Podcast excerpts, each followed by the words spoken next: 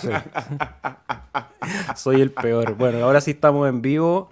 Hubo un cambio en la, en la plataforma y ya segunda vez que me equivoco. Les doy la más cordial de, bienvenida. Cuatro minutos tarde, Rodrigo. Esta vez no fueron 15, fueron solamente cuatro minutos de transmitir eh, offline y ya se está haciendo costumbre. No me juzgue, Rodrigo, no me juzgue. No, gente en su casa para que pueda entender que todos somos personas y los estragos del bear market, el estrés de seguir los mercados 24/7 nos golpea a todos, pero como martes y viernes nos juntamos en descentralización total para compartir con ustedes.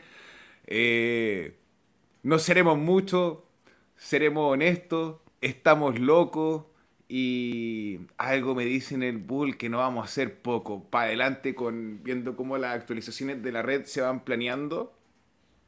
Eh, viendo que cuál va a ser el próximo hard fork, cuál podrían ser las cosas que se van a implementar en el protocolo. Y la verdad, hermano, como habíamos conversado al principio en la transmisión original, me pone súper contento eh, poder llegar a, conversar este espacio y tener una cantidad de mensajes de, distintas partes del planeta. Yo no creo que sea plano, ni creo que sea hueco, ni que creo que sea tenga una dona, pero yo sé que hay gente acá que lo hace. Y, a pesar de tener esta diversidad de, ideas, este, estamos unidos aprendiendo en conjunto en esta guerra de las finanzas, de los banqueros y los líderes contra nosotros. Bienvenidos a una nueva edición de Descentralización Total. Hoy día martes 15 de agosto del año 2023. Le damos la bienvenida a todos los que se conectan, que nos dejaron saludos desde muy temprano. Nuevamente hoy día partiendo con el pie izquierdo pero seguramente vamos a terminar con el pie derecho después de ver todas las noticias y la conversación que tenemos preparada para el día de hoy. Vamos a ver TapTools con algunos de los tokens de la red, algunos gráficos también del precio de ADA de Bitcoin. Vamos a hablar de Muesli, Swap de Endcoins y la importancia de la seguridad y la privacidad, sobre todo en las redes blockchain, proyecto Catalyst. Vamos a hablar de Spectrum Finance, noticias de un nuevo explorador ahí de Cardano que lanza la fundación. Chile State Po y bueno, un montón de cosas, sobre todo lo que ustedes quieran que conversemos a través de sus preguntas y comentarios en el chat. Rodrigo, gracias por compartir nuevamente una edición de este podcast. Te pido disculpas por la segunda partida en falso. Si estuviésemos en otra empresa ya me hubiesen mandado el, sobre azul. De, demasiado distraído. Estoy con la cabeza en otra parte. Seba, no te preocupes. Yo entiendo y todo en su casa les pasa igual. Porque entre que que sube el precio, que sale el ETF de BlackRock, que salió el ETF en Europa y que a nadie le importó.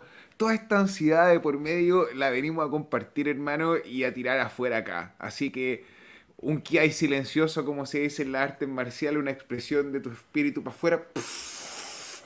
Eso. Y partimos. Partimos saludando a Adrián Rominguera López. ¿Cómo estás? Mira, Qué ternura nos dice, a partir de que os conocí, los martes y los viernes tienen un color especial. Saludos desde España, vamos con todo. El gran cardumen perro. Buenísimo, Adrián. Por este tipo de mensajes es lo que nos motiva también a seguir trabajando, seguir estando aquí martes y viernes independiente. Hayan 10 conectados, 100 conectados, un millón de conectados. También en los movimientos de los canales de YouTube, y no sé si esto lo hemos comentado antes, Rodri, tienen mucho que ver con el mercado. Es algo que yo no sabía antes de tener un canal de YouTube pero mm, a medida que uno va viendo las métricas de cuánta gente se conecta, cuánta gente interactúa con los videos, uno se da cuenta que eh, se mueve exactamente como se mueve el mercado, cuando hay noticias, cuando hay picos de precio, en el bullroom había mucha más gente conectada que en todo este ver. Entonces, interesante, pero obviamente que, y lo hemos dicho varias veces, aquellos que se preparen en los momentos complejos del mercado van a ser los que van a poder estar mejor posicionados en las siguientes olas. Saludos a Cardano Castellano, le habíamos dicho que les recomendábamos ir a seguir ese canal para ver los videos doblados al español. Diego Mac, ¿cómo estás? Nos pone candadito. Vamos a estar hablando de la importancia de la privacidad en red, de la seguridad. My Life Food, ¿cómo estás, amigo? Víctor Muex, sangre. La verdad es que hoy día no he visto gráficos. Hoy día me estuve revisando algunas noticias, estuve viendo el, el tema de la seguridad que vamos a estar conversando. Eh, y no he visto gráficos, así que ya los voy a ver junto con ustedes y me voy a sorprender de lo que está sucediendo. Anonymous, ¿cómo estás? Saludos desde la montañosa Lucen, Suiza, a veces lluviosa, a veces fresquita, Lucen. Aquí estamos desde, desde Chile transmitiendo, hoy día nublado. ¿Cómo está ya, Rodrigo, en tus lados? ¿Está nublado? ¿Está despejado? Está nublado, hermano. No, yo no soy muy amigo del frío, pero debo decir que eh, extraño los días de calor. Bianca, ¿cómo estás? Bienvenida. Dice, hola Individuo Digital. ¿Para cuándo un corto documental de cómo es un día de Rodrigo tras las máquinas? No sé si lo dejé, hice algún spoiler en algún momento, pero es algo que está ahí, está en mi, está en mi idea, Rodrigo. Ni siquiera te la he comentado a ti, primera vez que te la comento, pero aprovechando que Bianca te expuso, eh, nos doxeó a los dos, eh, es algo que tengo la intención de hacer, porque sería entretenido también saber cuál es la vida detrás de esta pantalla, porque al final nosotros enmarcamos nuestra vida en este podcast y la compartimos con, con ustedes y de alguna manera, como lo hacemos cotidianamente, se empieza a generar relaciones con esas personas y uno conoce a la persona que está en este cuadrado, digamos, pero detrás de ese cuadradito de, de, transmisión hay, hay, una vida detrás, Rodrigo. Cuéntanos un poco, cuéntanos más. A ver, mira Bianca, mis días se conciben en que me despierto, tomo desayuno, no leo el horóscopo hace mucho tiempo, porque me dedico a responderle a cada una de las personas que me preguntan desde diferentes partes del mundo qué es lo que está pasando con Cardano en las diferentes plataformas. Hay unas que soy más diligente que con otras, con Telegram soy el peor. Hago mea culpa y, ya que me estáis pidiendo así como un, documental, ya me expongo, soy el peor para contestar el Telegram, pero entre el Discord, el WhatsApp, los correos, trato de estar siempre al pie y el concepto de la deuda técnica, que fue algo que conversamos en el Bullrat pasado, que eh, siempre hay harto por aprender. Entonces nunca puedo estar como en un, en, un espacio donde digan, ah, sí, está todo bien, che, no pasa nada, a tomar un mate y, No, siempre hay algo que estudiar, siempre hay algo que aprender, un nuevo caso o alguna opinión de alguien de la cual me permito nutrir mi visión, que que siempre va cambiando. Eh, ¿Qué más? La ansiedad cuando ocurría algo en el pool y no sabía qué es lo que era al principio. No hay forma de captarla en imágenes, pero era una cara, era un susto. Y, Esa misma cara, no. que dijiste cara y justo se congeló tu imagen y quedó una cara ahí para los que le hagan un pantallazo se van a dar cuenta, Rodrigo. Oye, bueno, vamos a, vamos a dejarlo como un spoiler porque creo que es un tema interesante. Creo que es bonito conocer las historias que hay detrás de las máquinas. Un poco esa es la visión que nosotros tuvimos al momento de empezar a diseñar el documental, la serie documental que estamos postulando a financiamiento de Catalyst. Era contar esas historias que están detrás de, los unos y ceros. Así que, Rodrigo, le vamos a hacer caso a Bianca y vamos a empezar a, a trabajar por ahí. Liam, ¿cómo estás? Bienvenido. José Lucas nos dice: Hola. Hola José Lucas Leoncio Cirilo desde Pelo llevo viendo el mercado rojo. Oye, ya me están asustando, yo no he visto el mercado, Rodrigo. Ahora entiendo tu cara. Yo estoy tan contento, pero es porque no he visto los gráficos, parece Roberto Jiménez. Algo respecto al mercado, una incidencia.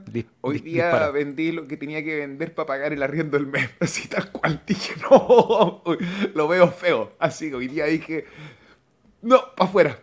Así es, tal cual. Ay, ay, ay. Roberto Jiménez, saludos. Estoy minando Fiat con Proof of Work. Vamos, ánimo ahí, fuerza. La Zule, ¿cómo estás? Bienvenida, Zule. Nos deja el like número 16. Muchas gracias, Naranco. Bienvenido, José Lépez, desde Argentina. ¿Cómo estás? Hoy día nos acompaña en vivo. Buenísimo. Déjennos preguntas si quieren conversar sobre algún tema en particular o dar una opinión sobre algo de lo que estemos conversando. Nos van escribiendo y lo leemos en vivo. Saludos, Víctor. ¿Cómo estás? Bienvenido. Le envío un gran saludo al cardumen. Me encantaría que hicierais una comparación entre Ethereum y Cardano en cuanto a seguridad, escalabilidad y descentralización. Bueno, lo vamos a hacer, lo hemos hecho ya algunas veces en algunos parámetros, pero vamos a buscar la información gráfica para, hacer la comparación. De hecho, Rodrigo, hoy día en, mi sesión de estudio de lo que vamos a hablar estuve viendo una entrevista con Vitalik Buterin y Brian Armstrong, bien interesante. En general, hace rato que no escuchaba, no me sentaba a escuchar a, a Buterin y junto con Brian Armstrong que hablaban sobre la privacidad y cómo lo trabajaban en Ethereum. Eh, interesante. ¿Puedo hacer un resumen súper corto para Adrián? Por favor, la pelota es suya, juegue. Hay dos bancos. Jugá, jugá. Uno te dice, sí, yo te puedo ofrecer una transacción, te va a costar X cantidad y va a llegar al lugar de destino de forma segura. La otra te atiende alguien súper importante, súper elegante, eh, no sé si voy a poder llegar tu transacción y no estoy seguro lo que te voy a cobrar. Ese es el banco en el que la gente elige estar. Es una comparación entre Ethereum y Cardano. Transacciones eh, predictivas, poder estarse claro de un modelo eh, que se diseñó bien, que fue Ouroboros, que nos ha permitido tener cero downtimes, que no nos hemos caído, que no tenemos en, este minuto eh, problemas con que las actualizaciones no son compatibles y que los hard forks son incómodos, sino que todo lo contrario, toda la experiencia que ha sido hacer una máquina, así como por así decir, cambiar el protocolo, mejorarlo, ha sido súper smooth. Eh, el hackeo que nos tocó y que nos golpeó, siendo bien en esto, fue a través del puente de MAD y que lo compró, que la infraestructura de ese bridge lo estaba llevando Wing Riders y yo te aseguro que a todos los que tenían una bolsa de Wing Riders en ese minuto les dolió, más el hackeo no fue en la red de Cardano, por exploit, por así decirlo, perdón. Eh, y en el, este año hubo un evento, hermano, que el 50% o el 40 y tanto por ciento de la red, eh, de, los, de los computadores de, los opera, de las operaciones, eh, se reiniciaron. Y esto, ¿por qué fue? Básicamente porque nosotros estamos propagando el bloque antes de validarlo. Antes nosotros validábamos las transacciones y luego se ingresaban en el bloque. Y en orden de como apurar eso, decir, ya Juan, levántate, sale a trabajar. Eh, había una transacción. hombre flojo, claro. sale a pescar, sale a pescar.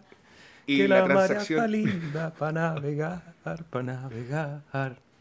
Y algo ocurrió con esa transacción que estuvo, por así decir, no bien ordenada y provocó una falla y como esa falla no se validó antes en un servidor antes de ser propagada, se propagó esta falla y por eso tuvo este impacto múltiple. Aún así, la solución fue en menos de una semana lanzado un parche y la explicación no se dio hasta ya, no sé, dos o tres meses después para poder evitar que existiese la posibilidad de un ataque en la cadena en ese punto. Entonces, eh, súper responsable una relación de adultos con la blockchain, estoy contento. Tenemos poco scam. Las billeteras Frankenstein, por si alguno quiere estudiar, ha sido alguno de los exploits que ha ocurrido en protocolos como X-Ray, pero lo, demás, mi experiencia ha sido segura. Sí, estoy de acuerdo.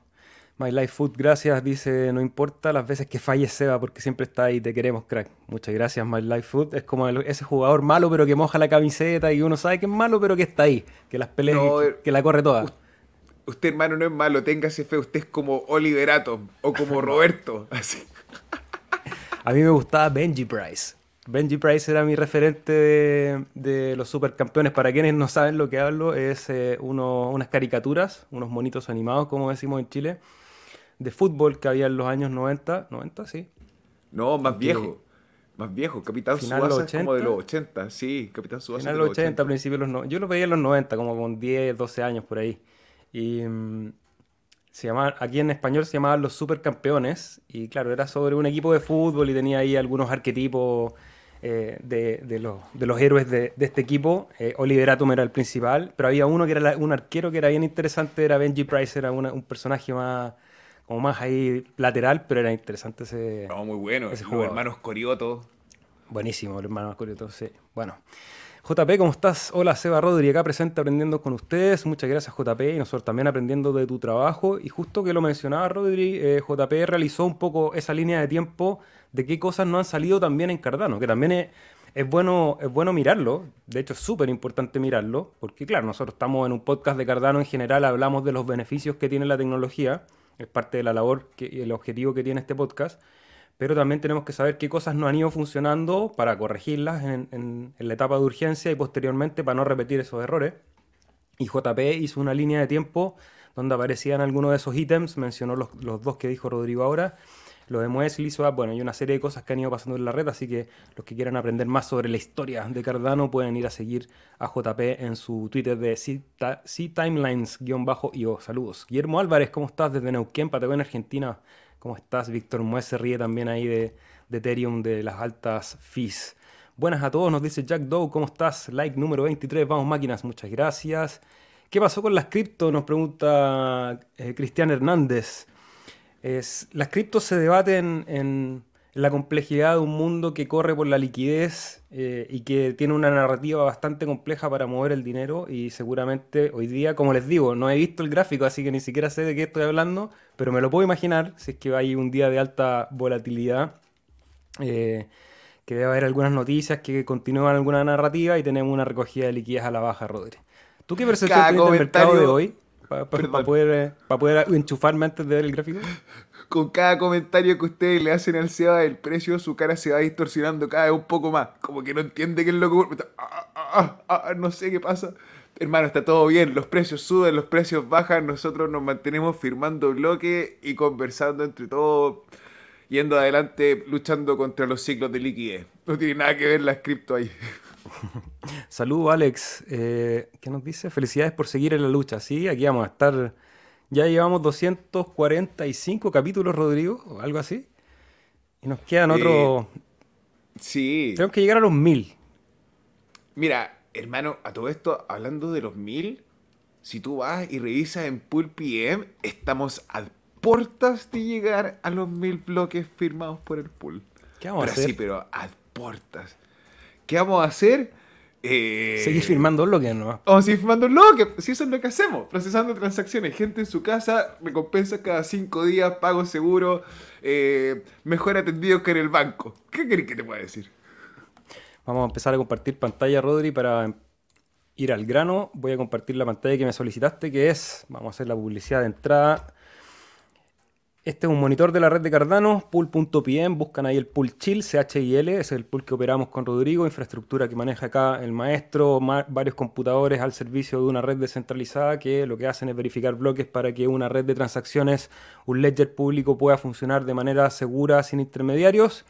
Nosotros tenemos delegados en nuestro pool 6.6 millones de ADA, bastante interesante, con dos bloques firmados en este Epoch 200, 430, perdón, y tal como decía Rodrigo, hemos verificado 986 bloques a solo 14 de los 1000, un número simbólico que van a representar también el, sudor de, sobre todo de quien opera las máquinas, Rodri, así que felicitaciones por esos, esos próximos 1000 que se vienen y los vamos a celebrar con, algo aquí en el podcast. Mansai, como decían los generales japoneses, pero más que... eso? Mansai. ¿Cómo, decís eso y no nos explicáis qué es? Yo, no sé de eh, eh, cosas eh, japonesas. por man, es, una, es una unidad de mil. Y Sai podría ser como la expresión de los años, entonces como los mil años. Y eso se transformó en el Van Sai. Es un poco nerd lo que acaba, acaba de salir una virginidad con lo que acabo de decir, pero...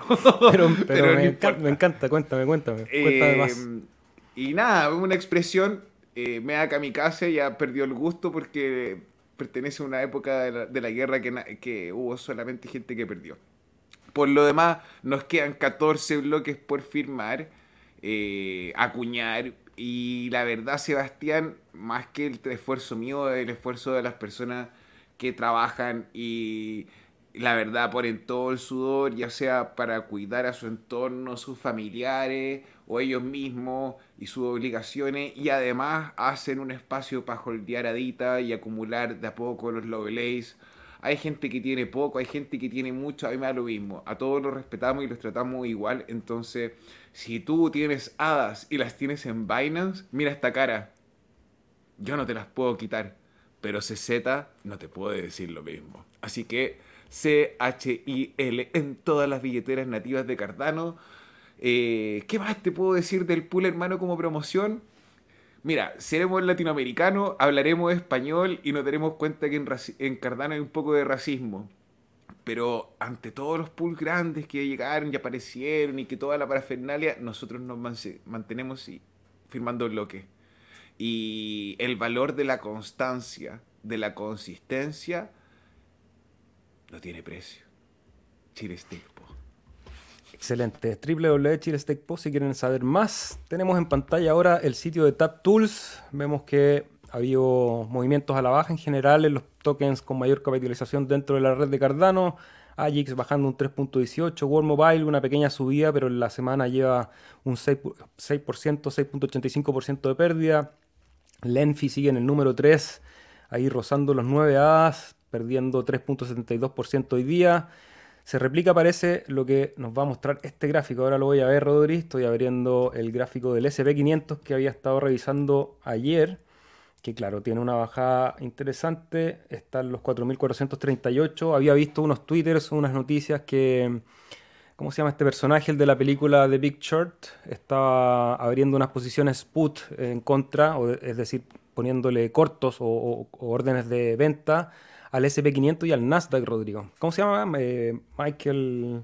Sí, Miguelito. Ahora, Miguelito, Miguelito, eh, sí está bien que la gente vea la noticia. Yo no soy muy seguidor de los portafolios ni de las personas así, la verdad. Creo que construyen narrativas. Pero él no es que esté en short en contra todo el mercado. Él tiene posiciones long en empresas de tecnología. Él es una persona que está promediando. Eh, Michael Berry dice ahí My Life Food. Gracias, hermano, hay gente en su casa, esto es televisión en vivo. Ni la CIA tiene, ni el chat GPT tiene este, este nivel de respuesta. Bueno, anyway. Eh, el SP500, ¿cuánto lleva? ¿11 días de caída? ¿10 días de caída? Aproximadamente después de los máximos que se hicieron el 27 de julio. Un poquito, 27 de julio, ¿sí? Son 18 días, 19 días. Ah, todavía no sé contar o yo me estoy guiando, no, pero sí, es el máximo lo hizo acá el 17. 27, perdón. y, bueno, si vamos a ver eso, en la narrativa del cripto, vemos que Bitcoin está en este momento en 29.186 dólares. Está respetando un dibujo que teníamos marcado. Vamos a ver si, si se refiere a esa línea y frena su caída en ese momento. Ahora, tampoco lo veo tan rojo. Es una caída bastante normal para este ecosistema. Pensé que iba a ser peor. A en 0.282 respecto a dólar.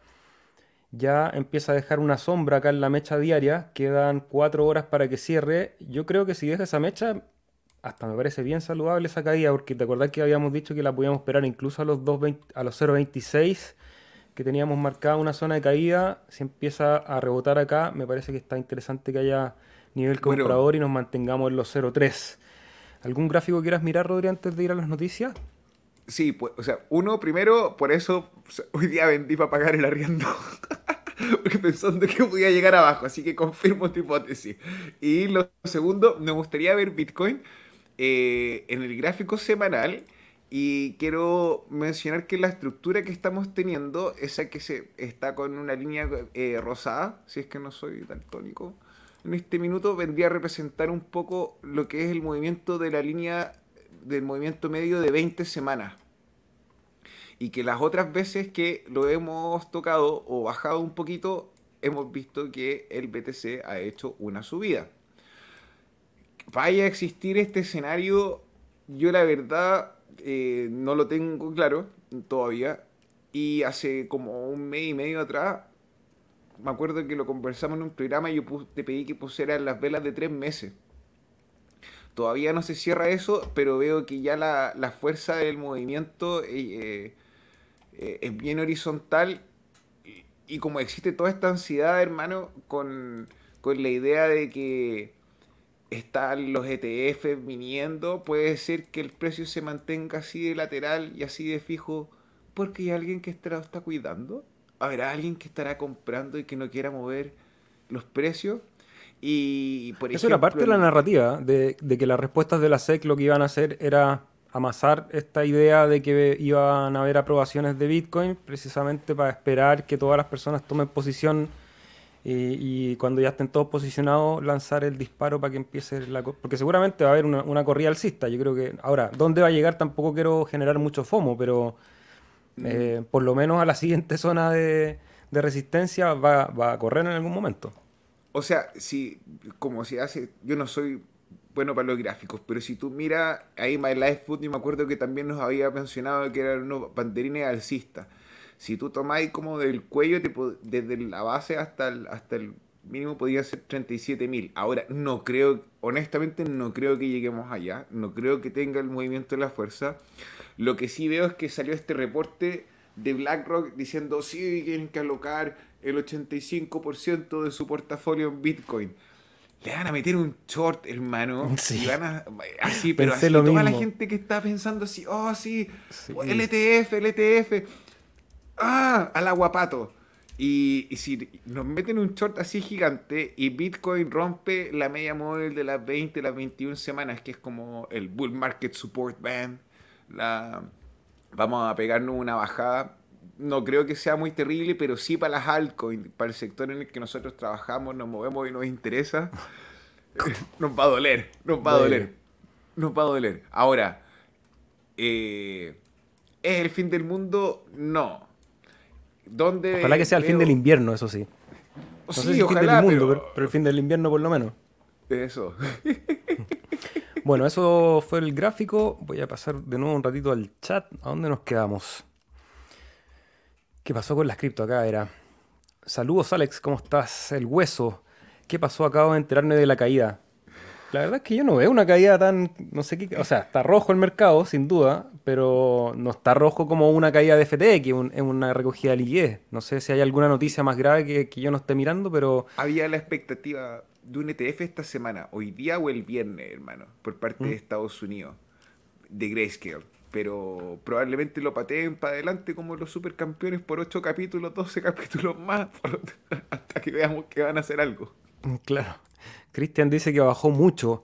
Eh, no sé si Cristian cuánto tiempo llevará en las cripto, pero mucho en cripto, creo que que baje un 3% una altcoin y que baje un 1%, un 2% Bitcoin, eh, es, es, poco. Así que si, si, si, llevas poco tiempo, prepárate porque cuando vengan bajadas grandes, esas sí que duelen. Cuando son velas de 15, 20% en un día, la hemos visto hermano, pensé así, menos 48%. Y me dolió. Así como que, oh. Bueno, pero aquí vamos a estar en descentralización total para todas esas caídas. ¿Será el efecto Milei? Pregunta Leonzo Cirilo. No creo, no creo que tenga un impacto tan grande en el ecosistema. Ahora, el impacto podría haber sido a la inversa, pensando en que Milei, bueno, contextualizar para los que no saben, ayer, el domingo, perdón, Hubo elecciones en Argentina, una primera vuelta, y el candidato que sacó mayor votación fue Milei, que es un representante liberal, que podríamos decir que una, perdón, una suerte de, de movimiento de derecha más libertaria, un personaje aparte muy carismático, muy intenso, con unas formas bastante exageradas en, en su manera de desplegar sus ideas. Eh, sale como primera alternativa, aparte siendo todo una alternativa real o, bien distinta al, ecosistema político que tienen en Argentina. Eh, liberal austríaco en lo económico y dentro de esa lógica económica tiene una propuesta para dolarizar el país por el problema que tienen de inflación y también ha coqueteado bastante con Bitcoin. Entonces los Bitcoiners un poco estaban apoyando las ideas de Milley pensando que a lo mejor podría llegar a transformar Bitcoin en una moneda de curso legal en algún futuro. Eh, esa es la noticia. Si es el efecto Milei, dice Leonce, yo creo que no. Creo que, bueno, primero faltan, faltan procesos antes de que él pueda eventualmente ser el presidente de Argentina. No sé cómo está el escenario, el forecast, el pronóstico para una segunda vuelta. Pero hay que ver qué pasa. Ahora viene otra campaña nueva. Obviamente que va a haber harta información y contrainformación. Vamos a estar atentos para verlo. ¿Tú cómo viste las elecciones? ¿Estuviste atento, Rodríguez, a eso? Mira, voy a pronunciarme con algo que me sale del fondo de mi corazón. Independiente del candidato que salga, ojalá que esta sea una oportunidad para que los hermanos argentinos puedan unirse y sacar a toda la corrupción que tienen en el poder desde hace ya mucho tiempo eh, es una nación que se ha visto azotada eh, súper duro por la inflación y por las malas decisiones tomadas por sus líderes. Eh, eso me gustaría decir. No me interesa, pero el resto son todos malos. Bueno, aquí estamos en la blockchain tratando de buscar alternativas a esa dualidad y a ese sistema que creemos que está un poco obsoleto y hay que buscarle nuevas formas. Estoy buscando el último comentario, no sé dónde quedó acá que caiga más, compro más, dice el hueso. Bueno, ahí cada uno que se, se apegue a su plan. Sería muy buena idea ver al Sensei Rodri manejando el pool. Ya Rodrigo te doxeamos, así que vamos a trabajar un poco en ello. Ya tengo algunas ideas que vamos a desarrollar. José Mendoza, buenas noches amigos, muy agradecidos por la información que brindan. Muchas gracias a ti José por apoyarnos. También recordarles que el hecho que puedan ver la vida de Rodrigo como operador de pool en un corto documental depende de que nos apoyen en la propuesta de Catalyst que estamos presentando para tener financiamiento y poder trabajar de mejor manera dedicarle tiempo a eso y hacer un buen producto. Ah, espérate, Seba, perdón. Perdón, perdón, que te interrumpa. Gente en su casa, quedan tres días para inscribirse a la votación de Catalyst. Si a ustedes les gusta el contenido que nosotros hacemos, les parece interesante, oye, qué buena onda el cardumen, oye, los chicos me responden el servicio del cliente, pero no estáis en este minuto inscrito para votar en Catalyst y apoyarnos de una forma directa en el trabajo que nosotros nos hacemos, eres un hipócrita. Yo sé que usualmente trato de tratar a la gente con buena onda, pero este es un minuto un poquito más severo. Por favor, inscríbete, no te cuesta, te cuesta 0.2 hada. Y, para nosotros, perdóname sea, pero puede ser la posibilidad de escalar nuestro trabajo y yo sé que hay mucha gente que se inscribe. Este no es para ti, sino que es para ti, la otro, que, que no se inscribe. Por favor, hazlo. Quedan tres días, contamos con el apoyo de ustedes. Bacán. Y yo quería hacer ahí un, pequeño paréntesis de, eh, incluso aunque no quieran votar por nosotros, si a lo mejor piensan que la idea no corresponde, o sea, obviamente que nosotros creemos que es una idea buena y les pedimos el voto, pero la idea es que hagan el trabajo de revisarla y que si les gusta la voten, eh, y si no, que revisen otras propuestas, porque hay un montón de propuestas muy entretenidas las cuales pueden votar, Rodri. Oye, vamos a ir rapidito con algunas noticias. Vamos a partir con Wesley Swap, ya llevamos media hora, sí, estamos súper bien. Vamos a partir con Wesley Swap porque después de toda la teleserie que hubo con el famoso Sleeper Edge y los Batcher Fees que tenían escondidos y el juicio de la comunidad, la caída del precio, hay una respuesta que dentro de todo me parece positiva, que es un nuevo ejercicio de gobernanza, una nueva manera de eh, desarrollar eh, utilidad para el token Milk y que la gente empiece a tomar más decisiones dentro de, esa, de ese proyecto lo cual me parece una buena señal después de que fueron un poco puestos en telas de juicio de cómo habían manejado este tema de que se estaban quedando con un porcentaje de las comisiones que para algunos les parecía incorrecto. Entonces, el hecho de que el equipo de Muesli vayan entregando más posibilidades a la, a la comunidad y a los poseedores de Milk me parece una buena señal de descentralización. Como decimos, la descentralización siempre es un espectro Creo que mientras más se mueva hacia el espectro de la descentralización es mejor idea y en ese sentido este ejercicio de gobernanza está bueno. Aprovecho de agradecer a CryptoBamba que desglosó rapidito en un Twitter eh, cuáles son estas nuevas posibilidades que da la plataforma de gobernanza de Muesli Swap. Y una de ellas es la posibilidad de tener un foro en donde uno puede promover ciertas ideas y después de que esas ideas se proponen, hay una, cierta etapa de discusión, de intercambio de ideas, para luego proceder a un proceso de votación dentro de la plataforma, de manera que todos los poseedores de MIG van a ser partícipes de la toma de decisiones dentro de la red. Y eso ya está en la plataforma. Si vamos a la plataforma de Muesli Swap, en el apartado de gobernanza, ya podemos ver acá que pueden registrarse, ingresar al foro, eh, discutir nuevas propuestas y conectarse directamente para votar habían incorporado, leí por ahí también la posibilidad de votar con el Ledger, porque este es un proceso que está off-chain, Rodri. Yo esa parte no profundicé mucho, pero lo que supe sí es que están haciendo una, como una plataforma paralela a la blockchain. De hecho, y si tú haces clic en el foro, tú puedes ver que estoy ahí preguntando si la comunidad hispana está presente dentro de eh, el ejercicio de Wesley Swap. Ahí está. Eh, hay. No. ¿Dónde? En Activity. Hace tres horas aquí. No, este es más viejo. ¿No es el en español este? Ese, ese es el mío, sí. Ahí está Rodri Chill. Bien, bien Rodrigo. Siempre está ahí en todas las entrañas del ecosistema de Cardano. Nadando, ¿hace cuántos días? Hace 15 días. Y esto lo conversamos antes que saliera con Mamba en un episodio antes. Entonces, gente en su casa, participen de estos ejercicios, si tiene mucho, si tiene poquito, no importa. Es la experiencia de involucrarte con la, con la tecnología, para que después no te pillen. Bueno, seguimos ahora con... Ah, mira, voy a hacer un doxeo que no sé ni siquiera si estoy autorizado, pero ya si la, si la, estoy embarrando, eh, pido disculpas y no pido permiso.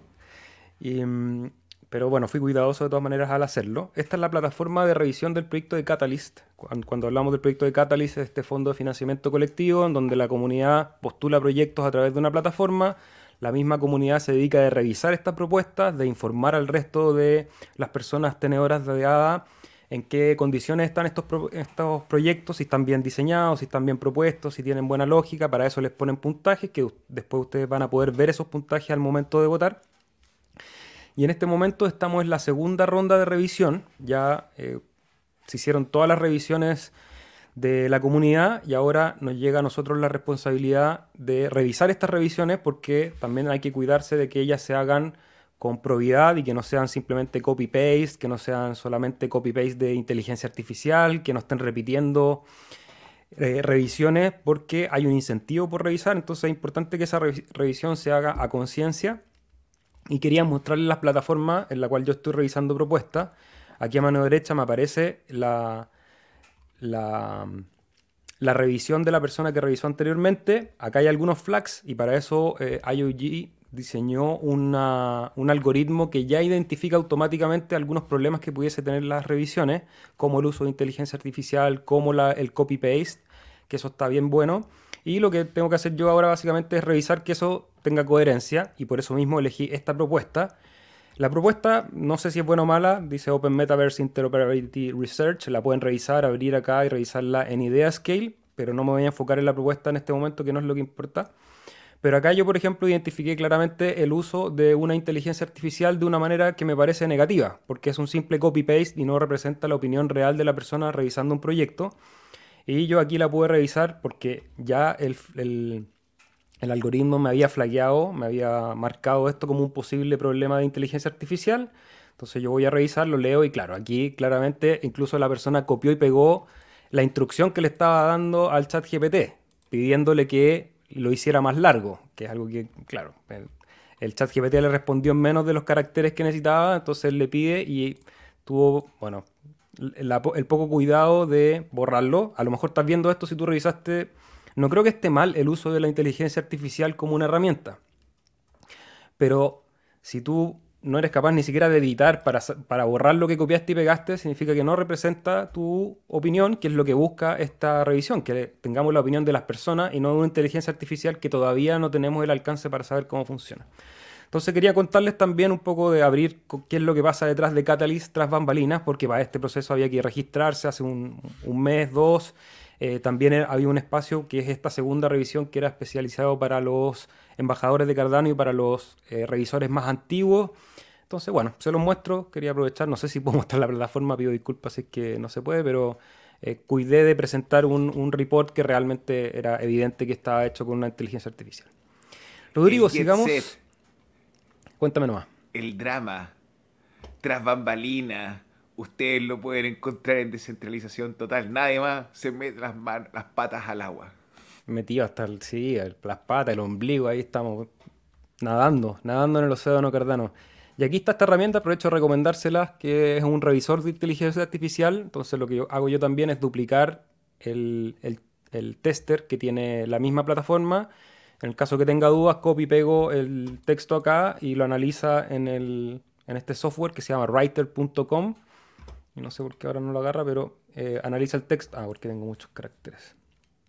Y te dice qué porcentaje de, contenido está generado. Así que interesante, está, bueno el, el, proceso.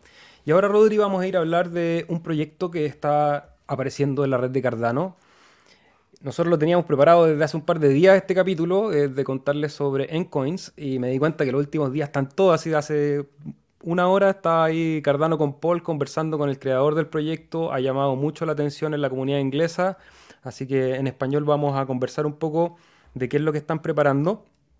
Pero primero hablar de la importancia en términos generales de la privacidad en red y sobre todo en blockchain, que es una red de transferencia de valor y de acuerdos, en donde muchas veces la privacidad tiene un valor importante por sobre a veces, o, no por sobre, pero de manera paralela por lo menos con la seguridad. ¿ya? Sabemos, y hacer, eh, para hacer un poco de técnica básica, cuando hablamos de blockchain, lo que hablamos es de un ledger, de una planilla de, de contabilidad abierta, de código abierto, que funciona sin intermediarios y que se autoverifica. Es decir, hay un sistema, hay un protocolo de encriptación que nosotros lo llamamos en el caso de Cardano Oroboros.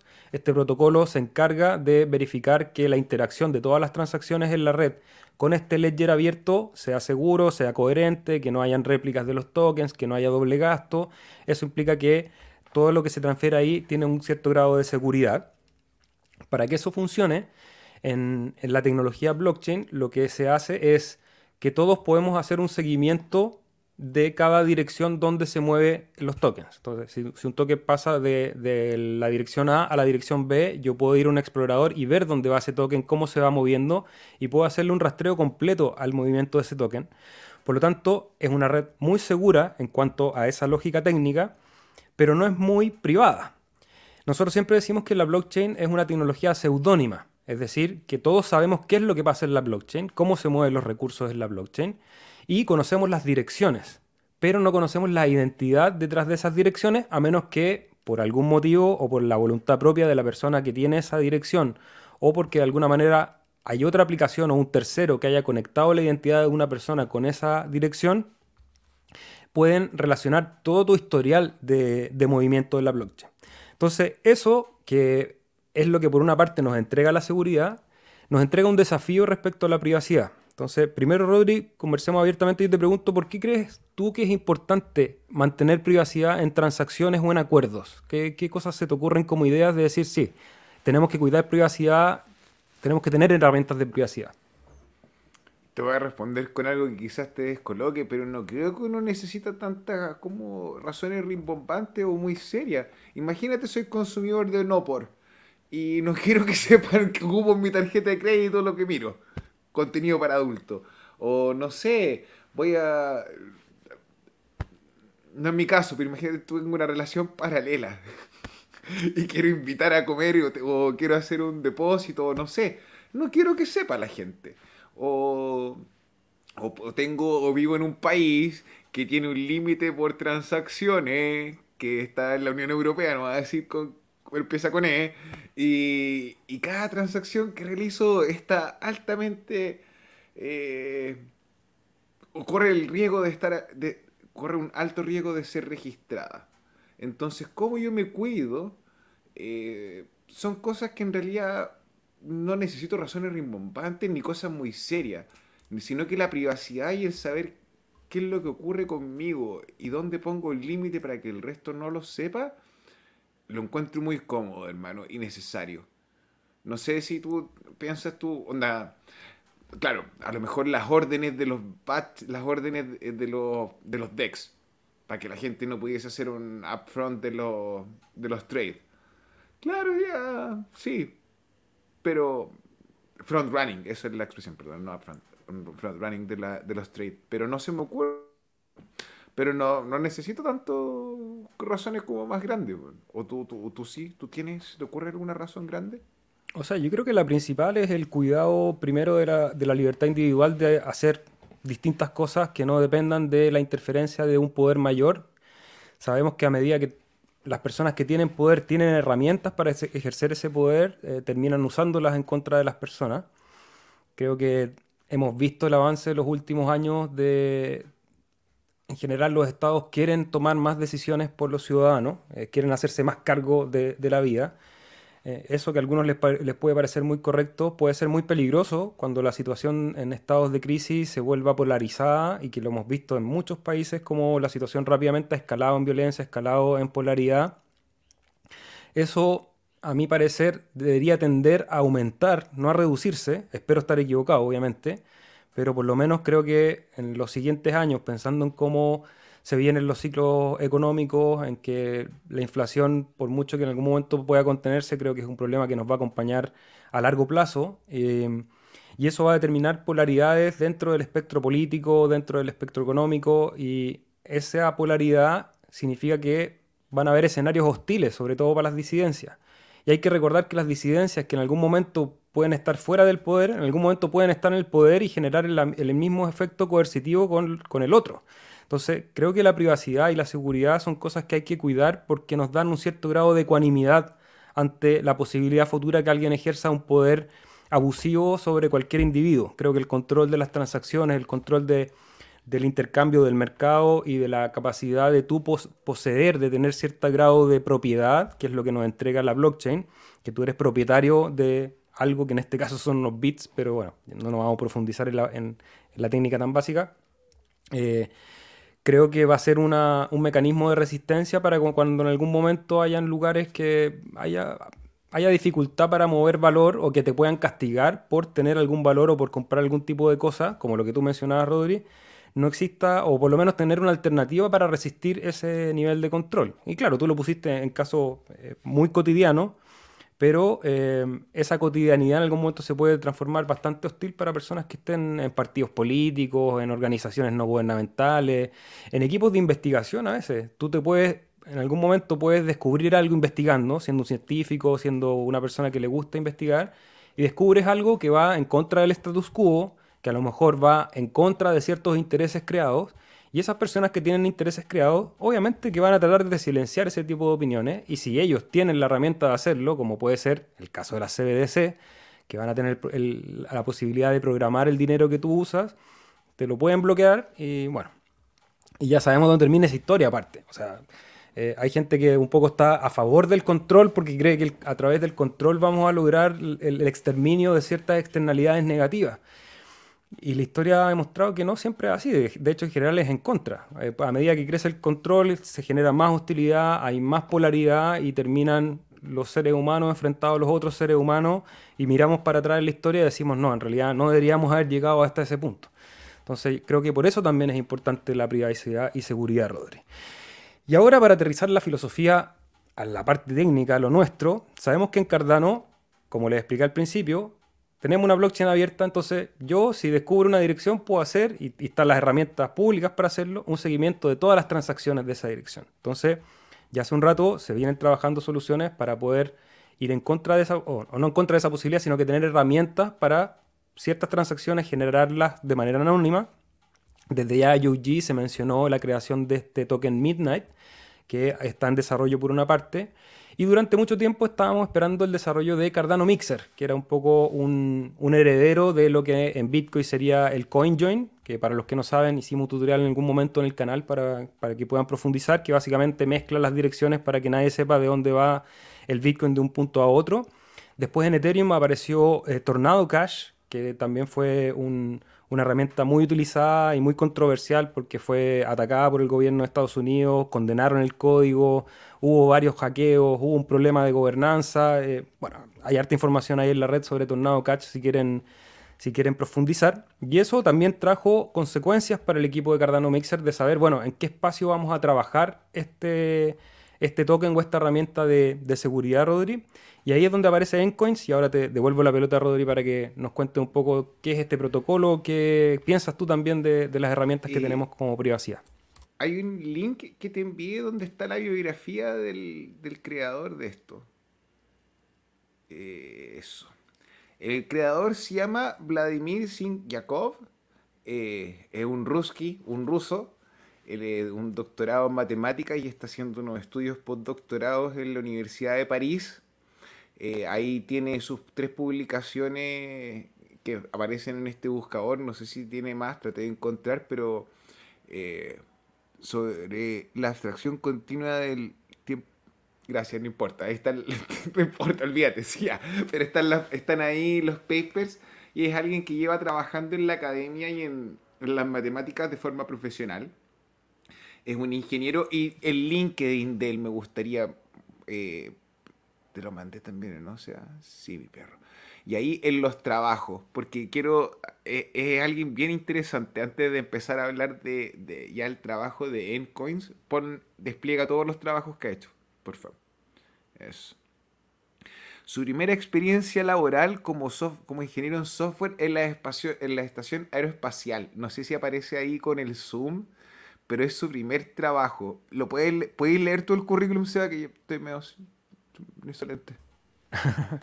Eh, su primera experiencia en 2012, ingeniero de software de Rocket and Space Corporation Energía o Energía, eh, en, la, perdón, en la Estación Espacial Internacional como proyecto de Camera Project, dice, Software Development for Data Center.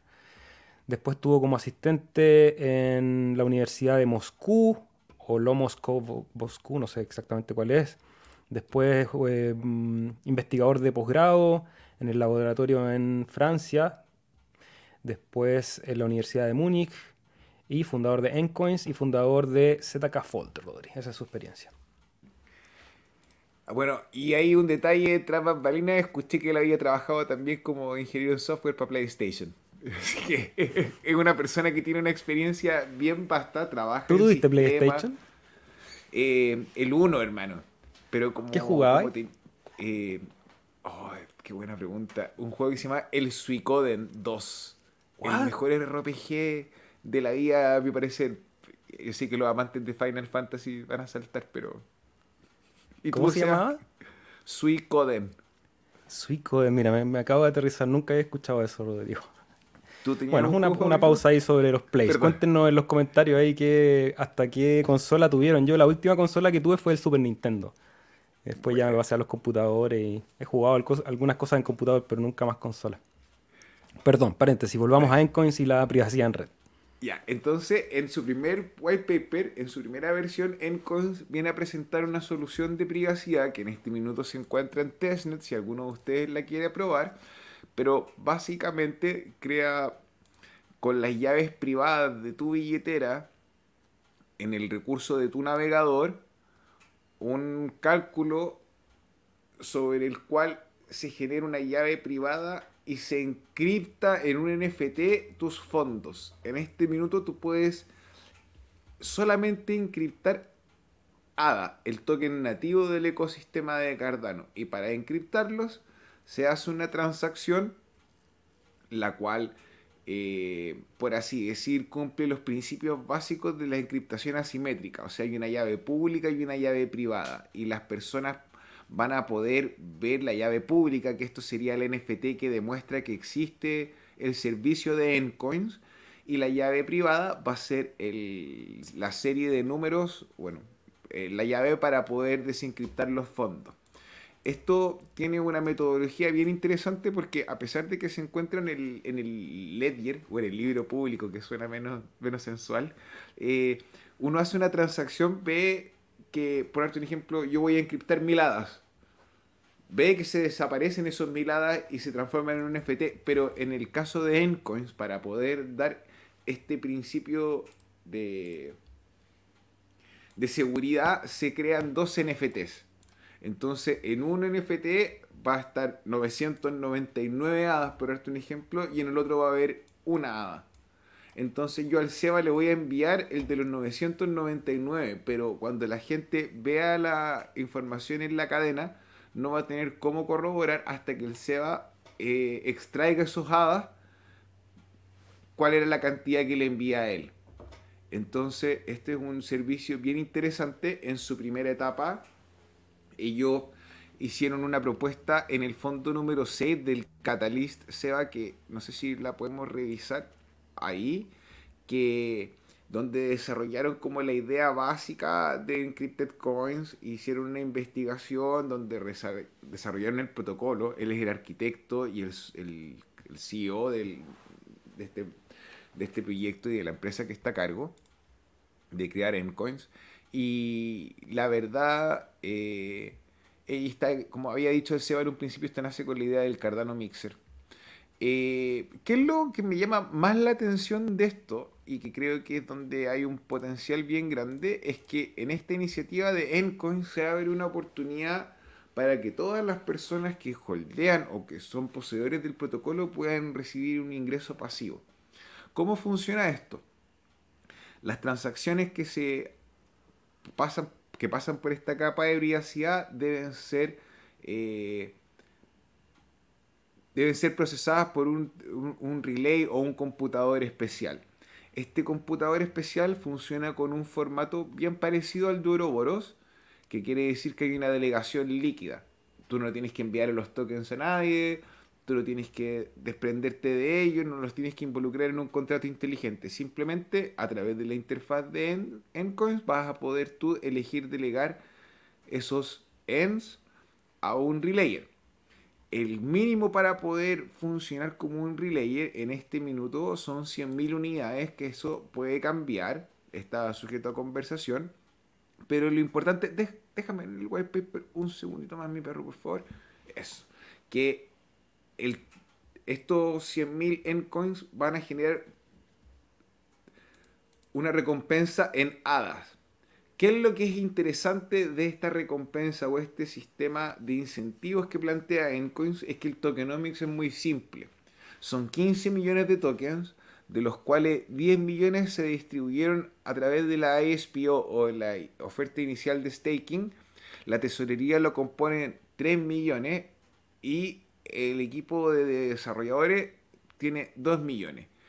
El 100% de los tokens están en circulación, no existe un vesting, no existe ningún periodo que le dé, por así decir, quite la posibilidad de utilizar los fondos para el desarrollo del protocolo y eso a mí me deja muy tranquilo porque no debiésemos encontrar con ninguna sorpresa de una dilución o con un gasto que o con una declaración que me da fantasma. Las cosas son como están. Si te gusta participar ahí está. Y de hecho, en esta ronda de Catalyst acaban de también lanzar dos propuestas, las cuales les va a poder permitir a ellos trabajar nuevas soluciones desde la tecnología de la encriptación del cero conocimiento eh, a través de esta del CK Fold, que es este tipo de ah, de tecnología. Y está la otra propuesta que este te escucho Seba.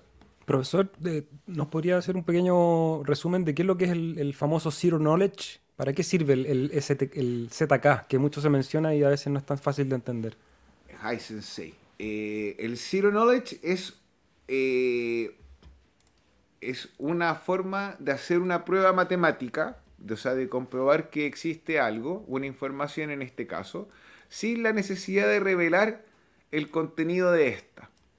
Entonces, esta tecnología a ti te permite validar una información sin revelar el contenido donde vemos un ejemplo análogo de esta tecnología por, en, la vida cotidiana en el Sudoku.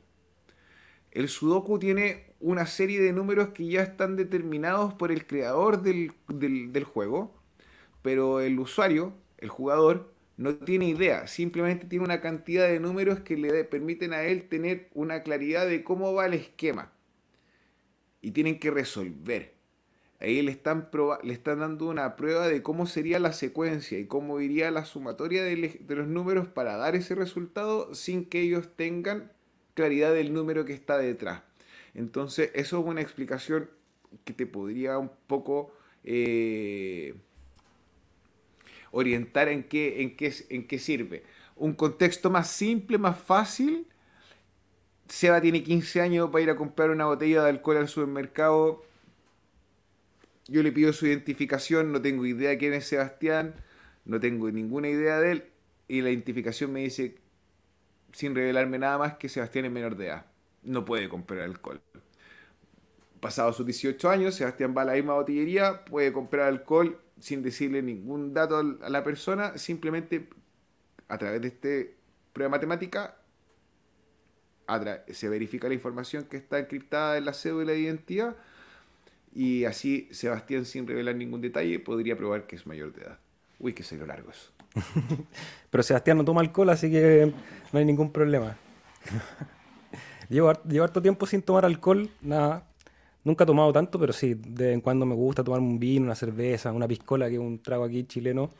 Pero ahora llevo, no sé, como varias semanas así sin completamente nada. Modo full deporte. Así que eh, estaba escuchando porque, claro, voy a desviar como siempre el tema, Rodrigo, a, donde no nos corresponde, pero, pero igual es importante de repente reflexionar porque escuchaba hoy día un podcast sobre alimentación, hoy día en la mañana ahí en la ducha, eh, un poco de todas estas creencias y estas burbujas que se generan a través de Internet y que en la blockchain también nos pasa, pero también pasan en otros temas, no solamente en las criptomonedas, sino que se, genera una burbuja y se polariza y uno puede encontrar información de cada una de las dietas que existe. Eh, que es perfecto. O sea, uno encuentra información y paper académico incluso y, sitios que promueven el veganismo, el vegetarianismo, el, carnivorismo, los pesetarianos, los sin gluten, etc. En la blockchain pasa un poco lo mismo, nos encerramos en esas burbujas. Y lo importante es ir a buscar información afuera que nos permita tomar decisiones más específicas y más, más claras, digamos, como que vienen del hecho de contrarrestar información.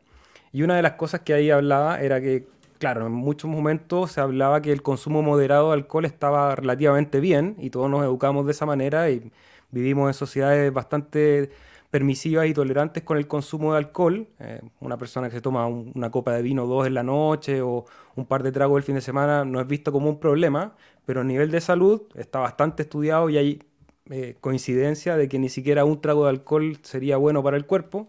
No estoy haciendo que cada uno consuma lo que quiera, me, da absolutamente lo mismo, pero me acordé de eso respecto también al, mirar fuera de la burbuja. Creo que esa es la, lección un poco de, lo que estamos hablando. Pero volvemos a la privacidad, Rodrigo, porque están presentando otro proyecto también, que es la versión 2 de su protocolo.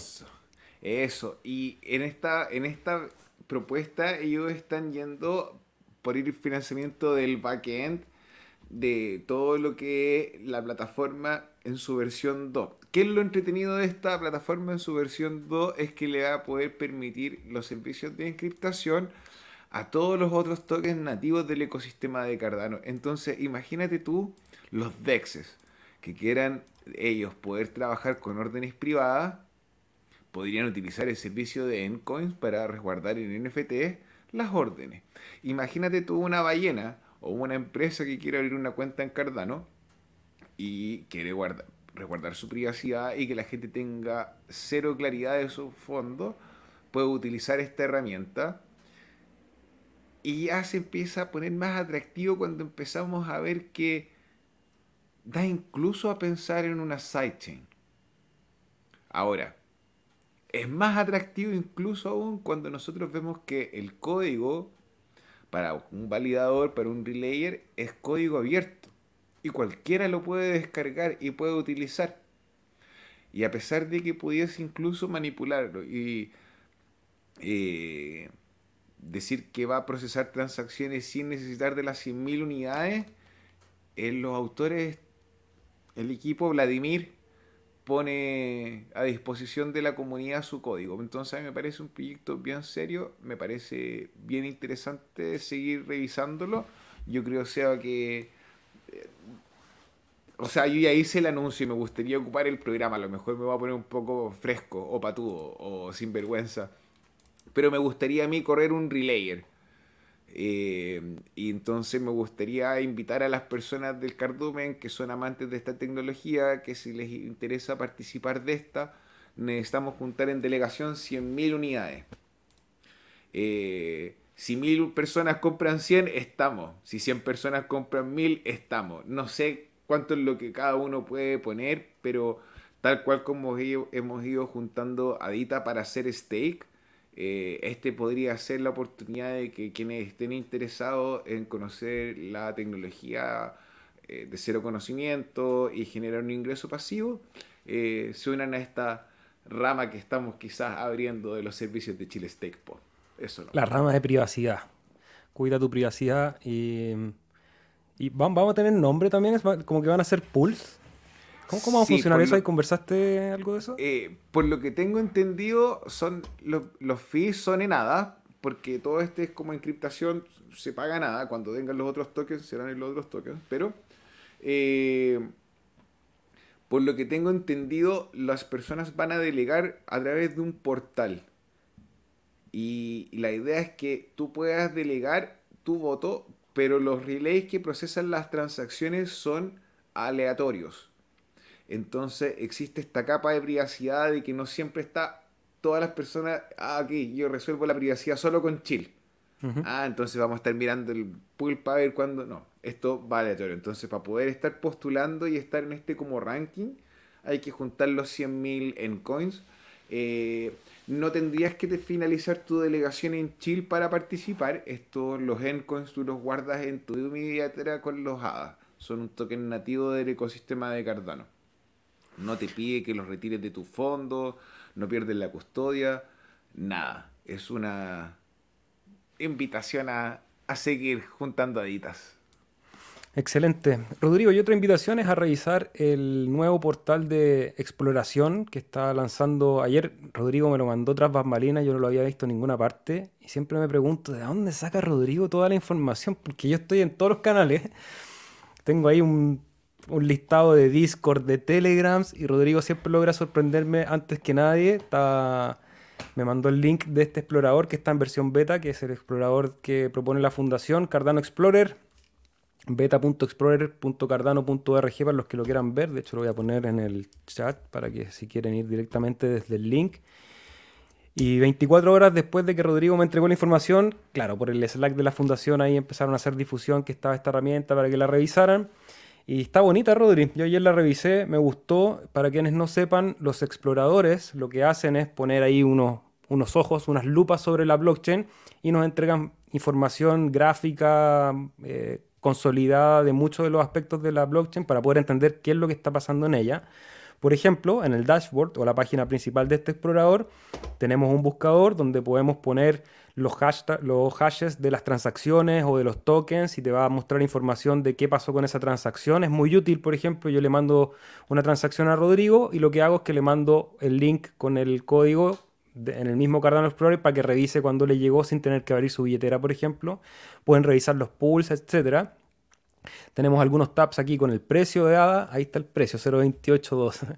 El market cap, 9.9 mil millones. El época actual, cuánto falta para que termine el época. Cuánto porcentaje de la cantidad de ADA está en stake. Cuánto es el circulante. la carga de la red. Esto está bien bonito aparte en la gráfica. Cuánta información, hay en transacciones, en metadata, en contratos. Nos permite también hacer una evaluación ahí de cómo está el funcionamiento de la red últimas transacciones, quién está verificando bloques, los últimos pools. Hay hasta noticias, Rodrigo. También hay informaciones dentro de la blockchain, que era lo que antes veíamos en, por ejemplo, consolidado en C Explorer, en Pool Tool. Hoy día tenemos en esta eh, nueva herramienta bastantes cosas para revisar en la blockchain. ¿Te gustó, Rodri? ¿Quedaste contento o no te gustó tanto?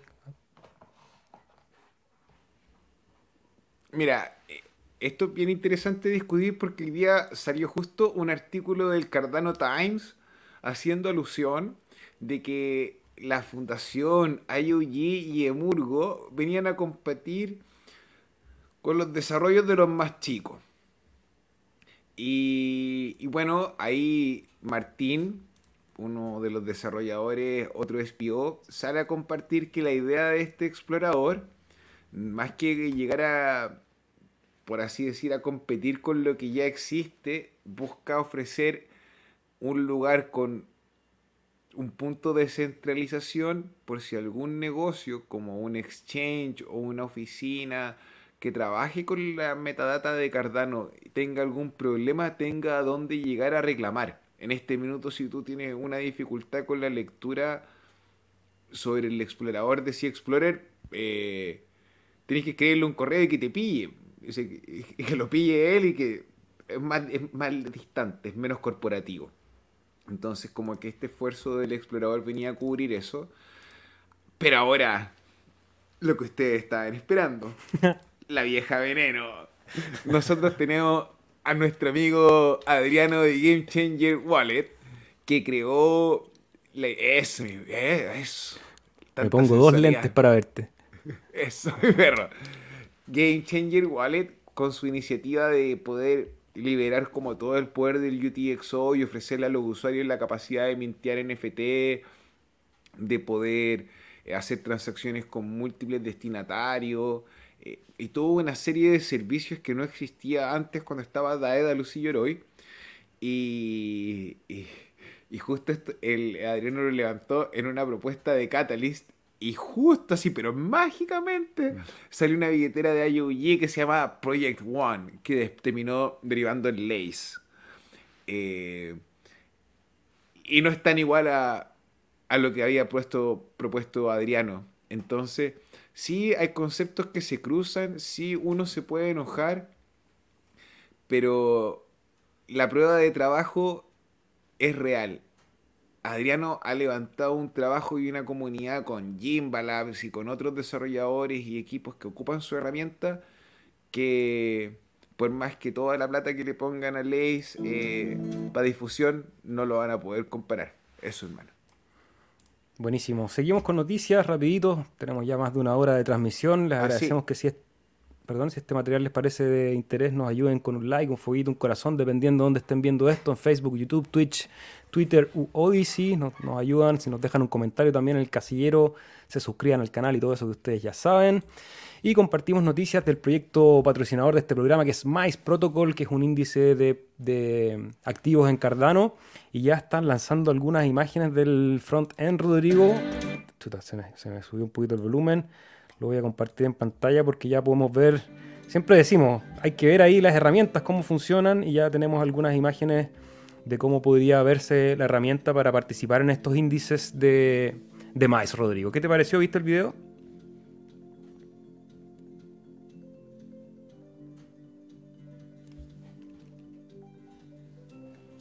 vi el video y me parece que es importantísimo recalcar que Maze viene trabajando la idea de la, del portafolio mucho antes que llegaran los competidores de Wesley Swap y los otros protocolos que vienen un poco a levantar la misma idea. Nosotros tenemos la suerte de contar con ellos como patrocinadores y como están desde hace tiempo con nosotros. Eh, nos pone orgullosos ver que están saliendo adelante ya con su producto mínimo viable y se ve tan bonito después de tanto tiempo. Así que un aplauso al equipo, eh, a la gente que participó y mintió el NFT que costaba 500 hadas. Eh, creo que les quedan pocos, no me acuerdo o si ya los habían mintiado todos. Eh, no compren el NFT en el mercado de segunda mano porque si no, no reciben los mails. Los mails se activan solamente con la billetera que hizo la transacción. No compren el NFT de mails en el mercado de segunda mano porque los mails para poder accederlos tienen que hacer con la billetera con la que se mintió el NFT en el sitio de NMKR o en el sitio directamente de mails.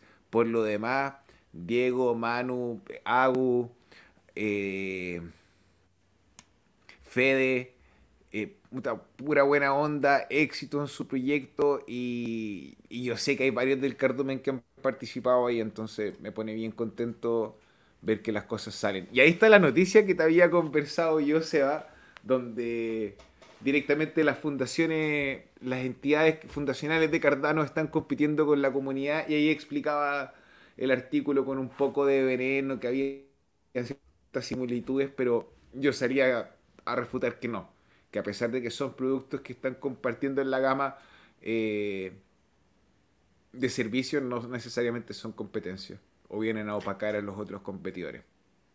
Sí, una reflexión súper simple. También hay que ver los casos que tenemos ya para revisar. Y el caso más ejemplar creo que es el de las billeteras que hoy día me parece que Eternal junto con otras, con Nami, con Typhon, se han presentado como alternativas reales y me parecen incluso más exitosas que los productos que ha sacado la Fundación YUG, siendo eh, válidos competidores dentro del ecosistema. O sea, Yoroi, que estuvo desde el principio, fue perdiendo un poco de terreno, pero también me parece válido que exista esa presión de la competencia que también avive la cueca, como decimos acá, en el sentido que Claro, si los grandes están promoviendo soluciones que aparecen a veces como iteraciones o como réplicas de cosas que ya existen por la comunidad, obligan a la comunidad, si quieren estar en el juego, de sacar propuestas más innovadoras y que agarren el tracción de la, de la comunidad.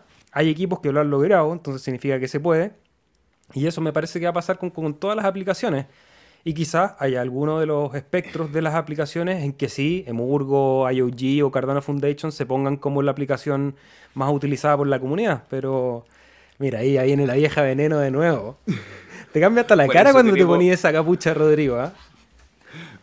Las arrugas, el veneno. Por eso tenemos primero a Endcoins que a Midnight. Nada más.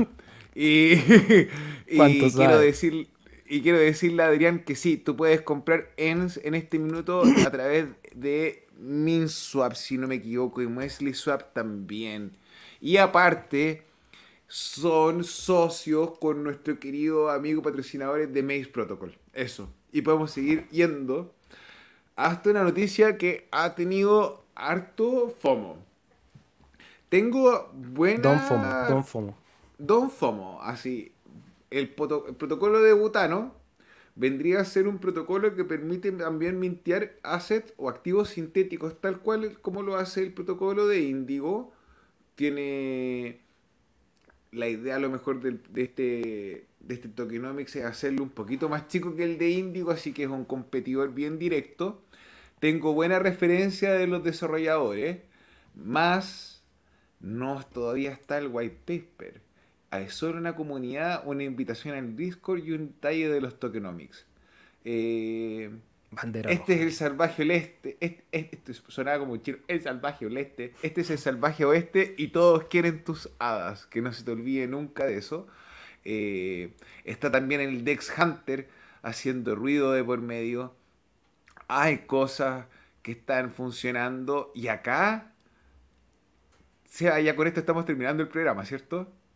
Ok, escribe OPT, por favor.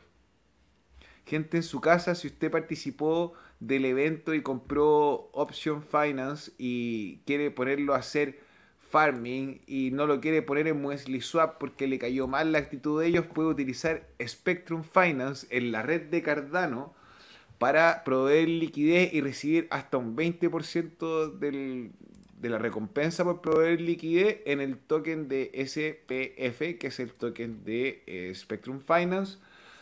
Les cuento de forma simple, clara y concisa, el impermanent loss es brutal en todos los proyectos eh, y en especial cuando hay poca liquidez. Así que si van a participar del farming o van a proveer liquidez en alguno de estos servicios, por favor, háganlo con una porción minúscula y proyecten a que el farming les va a devolver su posición inicial en mucho rato. Y si hay un APR gigante desastroso, así muy grande no va a ser millonario, sino que te están diluyendo con tu misma plata. Eso. Eso, buena señal. Última noticia es la invitación que hay para el día jueves a participar en la TAM Cardano Idea Fest del Fondo 10. Muchos canales de todas las comunidades alrededor del mundo están teniendo sus propios town hall, que es este espacio para poder presentar las propuestas a Catalyst van a haber espacio. Nosotros postulamos, no sé si habrá alguna confirmación, pero si no nos dan el espacio no importa, vamos a estar ahí compartiendo con todos aquellos que, estén presentando propuestas. Esto es el 17 de agosto a las 22 horas UTC, así que todos a conectarse. Esto hay un link de Zoom para los que quieran participar activamente. Los que quieran ser espectadores lo pueden ver a través de YouTube y si no, toda la información la pueden encontrar en los canales de Twitter de Cardano Latam Rodrigo. Oye, un capítulo súper entretenido, mucha información. ¿Qué me quieres contar antes de ir con las preguntas y comentarios de la audiencia? Tengo un pedido especial de un amigo del Cardumen que quiero mostrar un proyecto que sacó adelante. Te lo mandé por el chat privado. Voy. Es un amigo de México. Él participó del el fondo de Catalyst, si no me equivoco, el 7 o el 8, con un proyecto de crear un mercado eh, P2P para los granjeros eh, ha estado saliendo el proyecto y mutó un poquito, pero este es el primer acercamiento a lo que viene a ser esto ya más descentralizado, donde distintos proveedores de servicios o productos en este caso van a poder participar. Cristian Roja, nuestro amigo miembro del Cardumen desde México, sacó este proyecto que se llama Farm to Cap y son unas ventas de unos NFT que te permiten acceder a un café orgánico producido por los productores de allá de la región de México, una prensa francesa y una serie de descuentos en las próximas compras. Eh, bueno, el token lo pueden mintear ahí desde el sitio y lo pueden hacer con ADA, con Solana, hasta con dólares. Es un botón bien, bien encachado. Mira, ahí, está la, herramienta de pago de NMKR. Exacto. Entonces los invito a revisar Farm to Cap. Eh, bueno, a la gente que está en México a lo mejor le va a salir gratis el despacho. A los que estamos afuera, eh, corre por la cuenta de uno. Así que cuídense con, con, elegir el servicio privado para las transferencias, para, para la logística. Eso sea, la pasé súper bien. Un besivo. Déjame saludar, que se quedaron un montón de comentarios. Danos un segundito para terminar, porque mucha gente se conectó hoy día. Un programa bastante exitoso de la gente que estuvo en vivo, así que agradecerles a todos, sobre todo los que nos regalaron un like para que más gente pueda acceder a este contenido, aprender sobre blockchain. Y vamos a ir por las preguntas, Rodrigo. Yo sé que ya estamos cansados, pero vamos rapidito. ¿A dónde nos quedamos? Aquí. Alexander Márquez desde Brasil. Saludos a Brasil. Nos saludan también Sebastián Procurica, bienvenido, saludos al Cardumen. Saludos, Sebastián. Cristian Hernández nos dice, chequea Chiva. Vamos a ir rapidito con las preguntas. Programa largo hoy día. Chiva está en este momento peleando los 998. Eso no, sé cuál es la unidad comparado con dólar. No voy a hacer el cálculo. Una mecha verde, hay un doji interesante luchando con la media móvil de los 200 periodos. Está por encima en este momento. Me metieron miedo, Rodrigo. No estoy viendo tan catastrófico el mercado. ¿eh? Adrián Dominguera dice que veamos el DXI, DXI en pantalla, en gráfico diario, peleando ahí, mira qué bonito ese gráfico, peleando con también la media móvil de 200 periodos por abajo. Vamos a ver si logra frenarlo y a lo mejor volver y retroceder este movimiento al alza que he tenido, que ha estado muy fuerte. No me extrañaría que tuviese una reversión, por lo menos a revisitar a los 101 después de chocar con esta media móvil y después ver si es que tiene fuerza para romper esa zona. Yo no tengo ni idea de trading, dice My Life Food. Bueno, hay que aprender de a poquito, hay distintas maneras de hacer trading también. Eh, es difícil, es difícil. Yo llevo años tratando de aprender y, volverme rentable, pero uno se da bastantes costalazos, pero también harto aprendizaje y algunas posiciones positivas, obviamente. Lo importante es ser riguroso y estudiar. Adrián Rominguera, si Bitcoin se va sin pasar por 22 o 23, yo dejo de estudiar trading de por vida. Lo que hay ahí debajo en forma de stop loss liquidez. Eh, Sí, ahora Bitcoin y las criptomonedas tienen la gracia de romper todos los patrones que uno tenga predispuestos eh, en el trading tradicional. Ya nos hemos dado cuenta que las velitas y, que los banderines y los hombros, cabeza a hombro, los miramos porque son buenas referencias, pero creo que a nivel de probabilidades están ahí bastante cercanos al caos. Es más interesante ver lo que pasa con la liquidez y con los movimientos a largo plazo sobre todo. Creo que esos son un poquito más predecibles. Organized Bias, ¿cómo estás? Dice el ETF de Grace que él está pendiente de decisión judicial. Yo no se pueden dar más patadas de lata. La SEC debería aceptar el resultado. Bueno, ahí lo dijimos, yo creo que lo van a retrasar nomás con, con beneficio propio. Rubén, ¿cómo estás? A mí me sorprende cuando sube. El total, el invierno que llevamos, tampoco lo veo destacable que baje un 3%. A mí me va a doler cuando veamos 0,17. No, no, lo digas, que me duele de puro pensarlo. Yo estoy cargado de TC, nos dice Adrián, pero no hay que dejarse llevar por el FOMO. Estoy de acuerdo. Saludos Santiago Tojo. Eso. José Mendoza, yo ya estoy inscrito, me falta saber cómo votar. Eso va a venir en la etapa posterior, vamos a hacer un video, vamos a estar ahí informando de eso, vamos paso a paso, pero registren las billeteras. Si no saben cómo registrar billeteras, tutorial en el canal de Individuo Digital, pueden ir a buscar la Satanás, ¿cómo estás? Buena cabros. Si envío más a mi billetera con la que delego en el cardumen, ¿estos se delegan automáticamente o es necesario un proceso más? Automáticamente y el saldo se actualiza en la recompensa en un periodo de 15 a 21 días, tal cual como la primera delegación. Por lo demás, te agradezco por elegir a Chile Stake Po para delegar tus aditas. Pagos cada 5 días. Cristian Martínez, ¿cómo están? Saludos al cardumen. La privacidad es un derecho humano básico. Nos dice Organized Bias. La criptoría, ¿cómo están amigas? Dice, la privacidad es importante. Tampoco queremos que los delincuentes conozcan exactamente los activos que tenemos en nuestras wallets. Hay países que ya han habido casos de secuestros por robar. Un punto súper importante, no lo toqué tampoco por la autorreferencia que significa, pero claro, nosotros, por ejemplo, el, protocolo de seguridad que tenemos que tener con Rodrigo es muy distinto a una persona que nos está toda la semana poniendo su cara, su nombre, exponiendo ciertas billeteras. Hay que tener otras herramientas eh, por seguridad también. O sea, hay países que la seguridad les parece algo redundante porque la tienen por sentada. En general, países desarrollados en donde los, riesgos que tiene el individuo por simplemente existir son bajos, pero hay otros lugares en que es bastante complejo. Así que gracias por aportar con ese comentario la criptoría. Carlos, ¿cómo podríamos crear una comunidad de peer-to-peer con Encoins, por ejemplo, eh, cuando lleguen las CBDCs? Eh, primero creo que comunidad y confianza, eso se está creando en la comunidad del cardumen. Hay, hay peer-to-peer y que hasta el momento ha funcionado bien. No está exento de riesgos, obviamente. Creo que a medida que se puedan interpelar o, interpretar esas acciones con herramientas eh, técnicas, ojalá descentralizadas, mejor aún. Mira, Solar, ¿cómo estás, amigo? Eh, Solar, cuéntame. Buena, José. Y a, a, Carlos que estaba preguntando arriba que revise el white paper de Encoins. Tiene una parte exclusiva donde menciona lo que se viene con el mercado P2P. Cristian García, ¿cómo estás?